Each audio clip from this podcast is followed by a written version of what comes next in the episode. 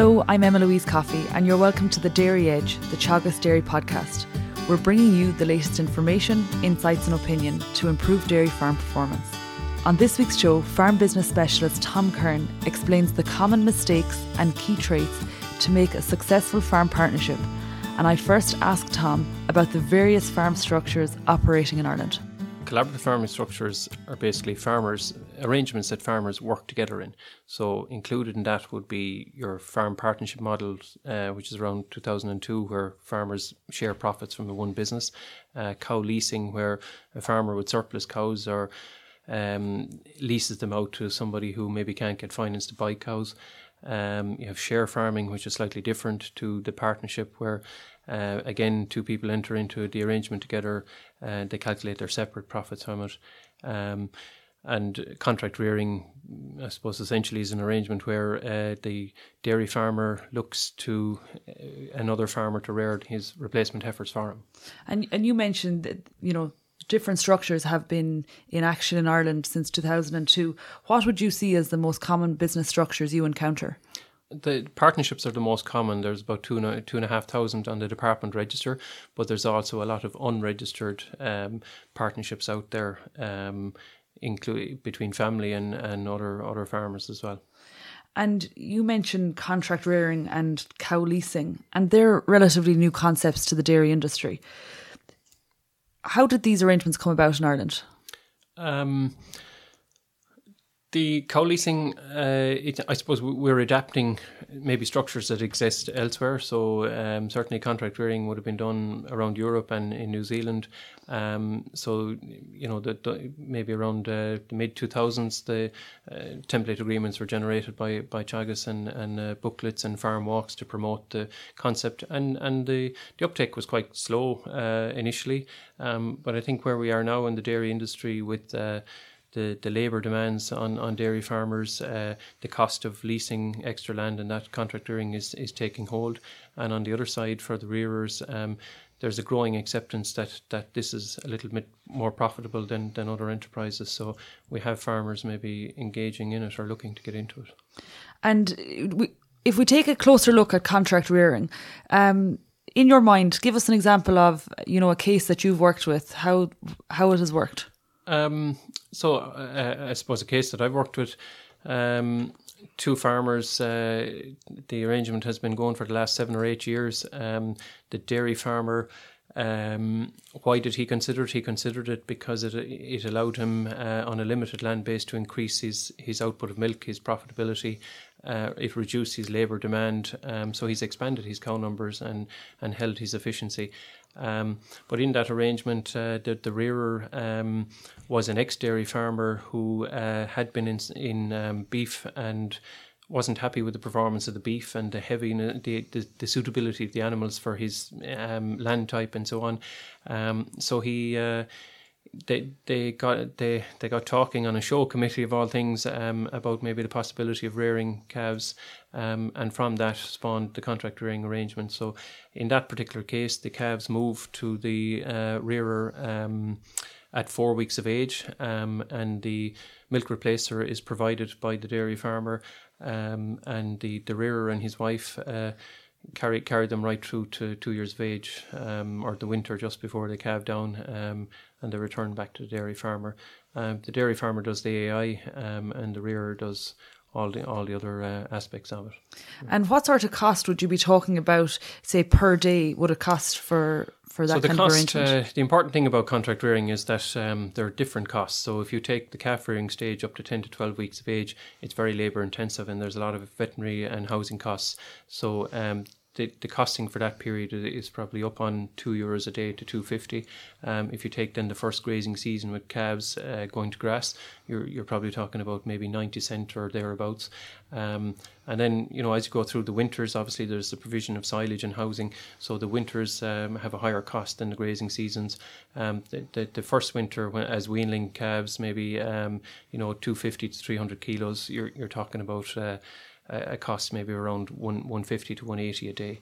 Um, and then the second grazing season back down to maybe a euro, two euro and ten. So the the thing to be careful about quoting costs is the um, it depends on who's paying for what. So in, in, some situations, the dairy farmer pays for a lot of veterinary costs plus the AI and vaccinations, those type of things, um, and in some cases meals. So all of that has to be factored in. But if you take it as a, as a rule of thumb, where maybe the dairy farmer is covering AI and and uh, vaccinations, um, the general cost that I would see going from a weaned calf to maybe the November before they, they calve down about 130 to 135 a day is what is what the rearer needs to be getting to make uh, a, a, margin out of it. And I think the realization is there with dairy farmers now that you know um, if you want the heifers well reared um, and you want the arrangement to be sustainable and long term, uh, you know you need to be uh, paying somewhere in that order.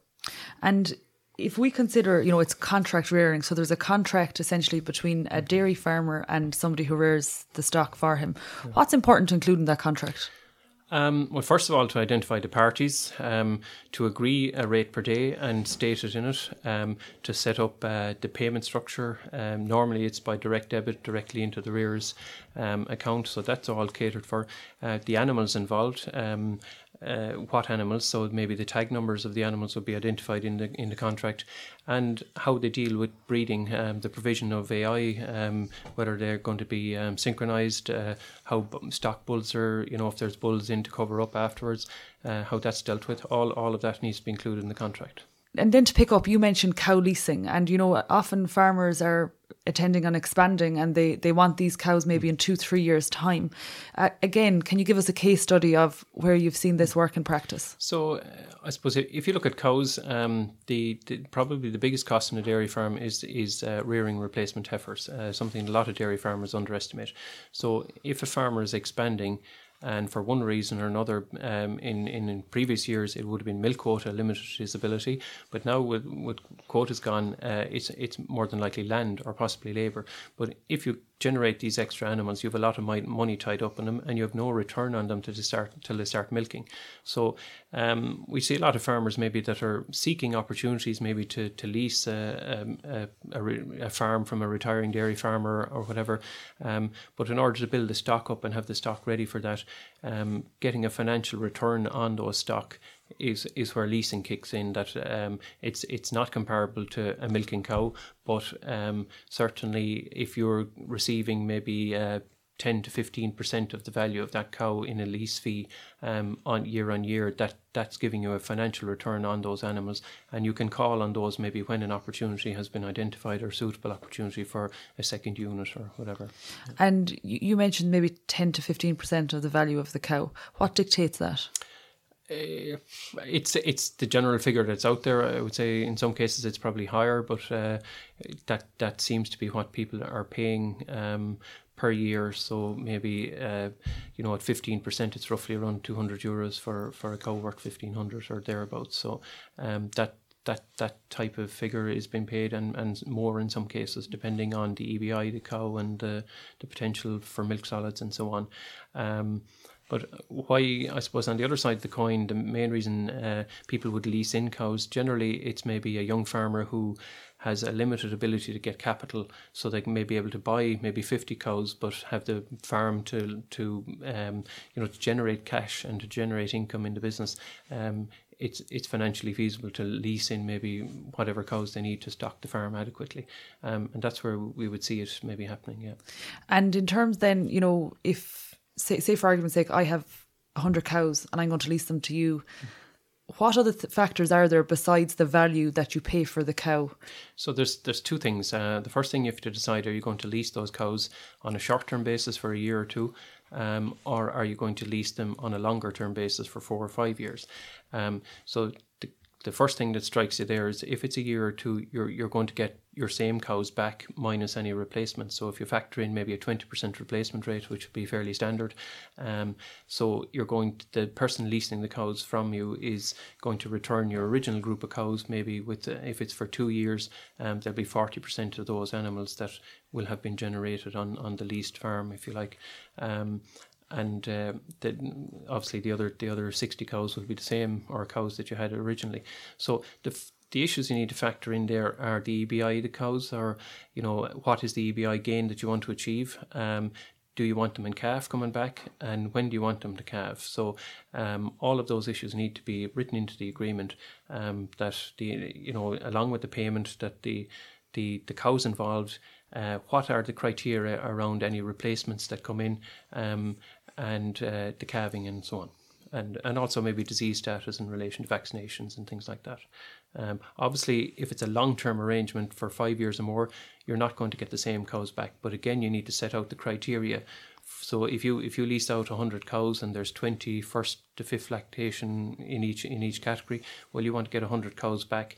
But if it's five years time, do you want maybe uh, the, the, the animals you get back should be 25 euros higher in EBI than the ones you lease originally leased out? Um, and when do you want them to calve? You know, eh, they, they, you need to specify the criteria around calving as well. And then, if we turn our attention to, say, partnerships, and if we take a particular look at farm partnerships, what are the typical things you see within farm partnerships, say, today? So, uh, um, as I said earlier, there's two and a half thousand or thereabouts on the department register. Um, there are um, there are a lot more, uh, an unquantified number outside of that, maybe that aren't registered with the Department of Agriculture.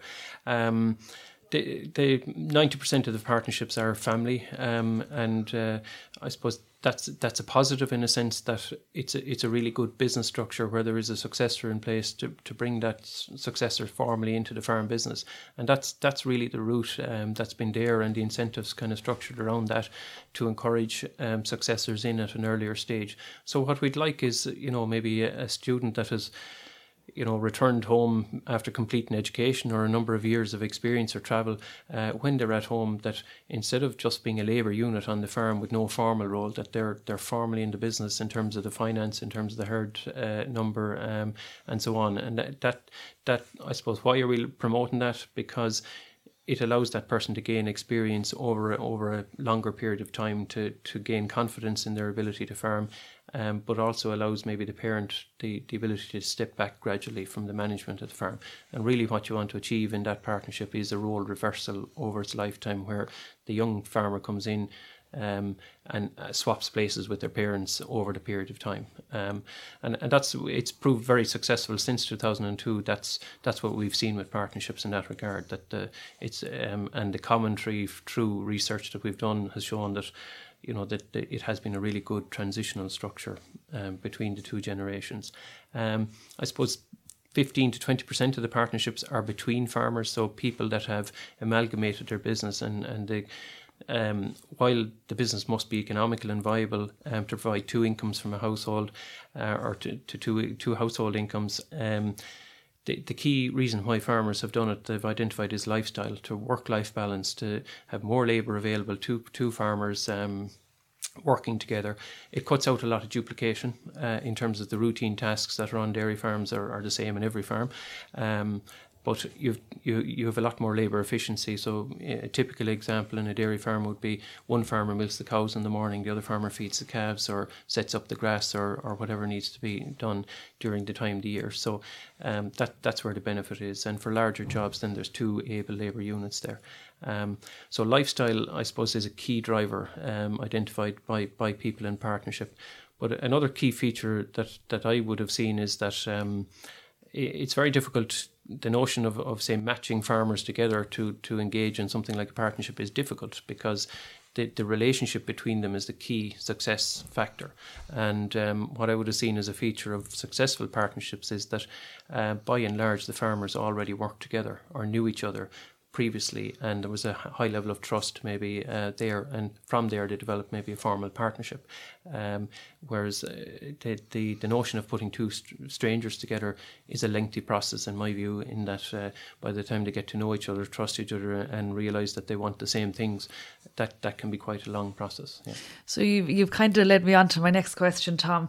Um, I was just going to ask you about when you're starting or considering starting these partnerships, what are the key things you should look at to set yourself up? So, the, if if we take two farmers thinking of amalgamating, um, first of all, they need to get an appreciation of where they're at. Um, you know, in, in terms of the system that they operate, um, how how um, you know how how is it possible to gel the two farms together? Every, everything, you know, there, there are slight differences in farms. If so, if, if people are on the same page, then then we'll say the business model can can can work. Um, so that, that would be the first thing. Um, just really, it's a personal thing. Their ability to work together. Um, so uh, you know, how well do they work together? How well do they take um, take criticism? How well are they willing to hold up their hand and say when they're wrong? Um, you know, what sort of personality do they have, and is it is that compatible with working with somebody? So, if you take partnership, it, it's quite intense. They don't have to be working in each other's pockets all day every day, but it's quite an intense relationship at the same time. Um, and uh, I suppose when I mention the word relationship, I don't mean that they have to be best friends, but they have to be able to work together in a business sense, um, and and that's a key thing with with the partnership. Um, from there, if that works, then I think it's really a practical thing. Looking at maybe doing um, what resources are available, what land is available, what buildings are available, and in terms of bringing the two businesses together, how how do they do that? Um, so you know, does do they need roadways? Do they need a better water structure? Do they need to increase cow accommodation or the milking parlour? All of these decisions. So the practical, physical plan of bringing the farms together, costings around that, and a business plan then to see right, is this worth doing in the first place, or are we willing to put in extra capital to to, to amalgamate the farms? And you know that's um, that's really where I would start, really, you know, in terms of the first of all looking at the people involved and their relationship, and then secondly the farm and how you'd amalgamate the two. And then, in terms of the family partnership, what in, sort of things should people consider in terms of having the conversation? So, uh, I think um, uh, in in terms of the family, the first point would be is uh, is there a, is the is the successor clearly identified? So, if you take a typical family, there could be three or four children in the family. Is there a clear successor identified? And then the first question you'd ask is that successor ready? Are they educated? Have they gained enough experience? Do they want to travel? All of these types of things. Are they at home working with the parents and making a significant contribution? And at that point, that's really when the partnership becomes relevant uh, because you want to encourage people to travel and gain experience outside of the home farm. Um, so, it's really after that period um, that, that they come in. Um, and um, from there, then once they've made the decision to form the partnership, um, it's it's really it's it's a process of starting to put it together. Um, there's there is a clear process in terms of maybe discussing it with the accountant from a taxation point of view, discussing with the agricultural advisor, um, and I suppose a critical point here is is actually income. Um, can the farm sustain the living requirements of, of the young person as well as the parents. Um, so that all depends on the circumstances. So, you know, if the parents still have dependents, um, you know, they, then they need to maybe take a bigger slice of the cake. And then what are the circumstances of the successor? Um, you know, are they, I suppose, young, free, and single? Are they married? Have they commitments that require a greater level of income? And then you look at the farm business and say, right, can it sustain that? And if it can't, what do we need to do to, to provide uh, the incomes involved? So that's that's a critical issue. I suppose the key thing about it then would be that the the assets can remain in the ownership of the parents. Um, they don't have to transfer anything, um, and that provides security to them, especially where they have other dependents. But it's also a structure then that can provide encouragement to the successor to get involved in a formal way. Um, and again, it's an adjustment process. It's it's sort of moving the parents from um, it's moving the parents from being, uh, you know, or the relationship from being a parent son or daughter relationship to being uh, equal partners and involved in decision making. Uh, in terms of putting it together, it's it's it's a talk. It's talking with the agricultural advisor, talking with the the accountant, and um, getting the necessary documentation from either the department website or the Teagasc website, and starting the process of putting that together. And with all these arrangements, Tom, like we must acknowledge that sometimes it doesn't always work out, mm. and um, you know mistakes are made. Uh, can you point out some mistakes and that we can take learnings from for hmm. people who are thinking about engaging in any of these type of arrangements? I suppose the ones that I I'd be aware of that that have broken down. Um, First of all, people often jump uh, jump to the, uh, I suppose, the conclusion that it's that the farmers fall out, and that's not necessarily all the always the case. Um, it's important to realise that these arrangements will work for a period of time where they suit both parties. And you have to recognise that there is a lifetime in them. So, uh, I could give you three examples of partnerships I would be aware of that lasted very well for over 10 years, uh, worked exceptionally well. Um, in all three cases, the partnerships ended, but for three very different reasons and genuine reasons. Um, in one case, um, there was a change in the uh, significant change in the life of one of the partners that he he just reappraised his whole uh, outlook in life and um, you know decided he didn't want to be in the partnership any longer and they ended the partnership and they ended it amicably and I, will come back to that how they ended it and that in a minute. Um, the other one was where. Uh, um, I suppose the key thing in terms of the arrangement would be communication, um, and I would say that uh, the goals of, of the partnership weren't. Um, the two partners left things drift on, and they didn't communicate. Uh, one person happy out with the situation, the other person not so happy, and um, you know they didn't didn't communicate that well, um, and it, was left to fester a little bit and reached a boiling point. Um, but luckily, the the, the two farmers, um, you know. Uh, wanted to end it amicably. They didn't want uh, hassle, but that's not always the case. So what it comes back to to me is structure before you get into any of these arrangements, you need to realize that it could end at any point. So the exit strategy or how you get out of it is really important. And in terms of something like a partnership, which are long established, the key thing in that is the agreement, the, tech, the, the written legal agreement. What does that say about your arrangement? And there are two critical structures in that. One is how do you treat the assets, the land and the buildings and things like that you own? They're licensed in or you give the partnership permission, so you don't transfer them. If the partnership ends, that, that's revoked and the assets returned.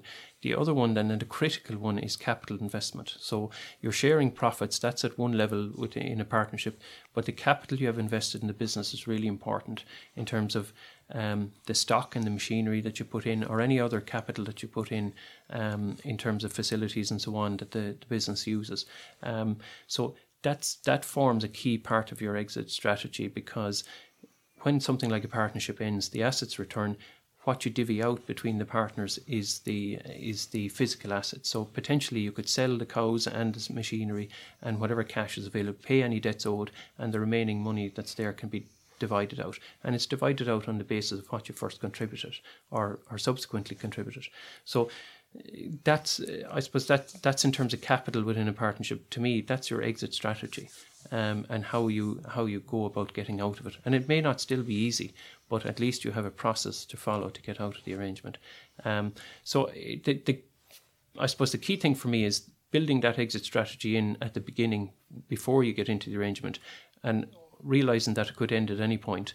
Um, and secondly, um, the, the the relationship, working and nurturing on the relationship between you and your business partners, um, communicating with them, being honest and open and trustworthy with them, all of those um, key things. If they're not there, the arrangement will never work out, and and certainly uh, will be harder to dissolve if there's animosity there, and that generally comes from poor communication.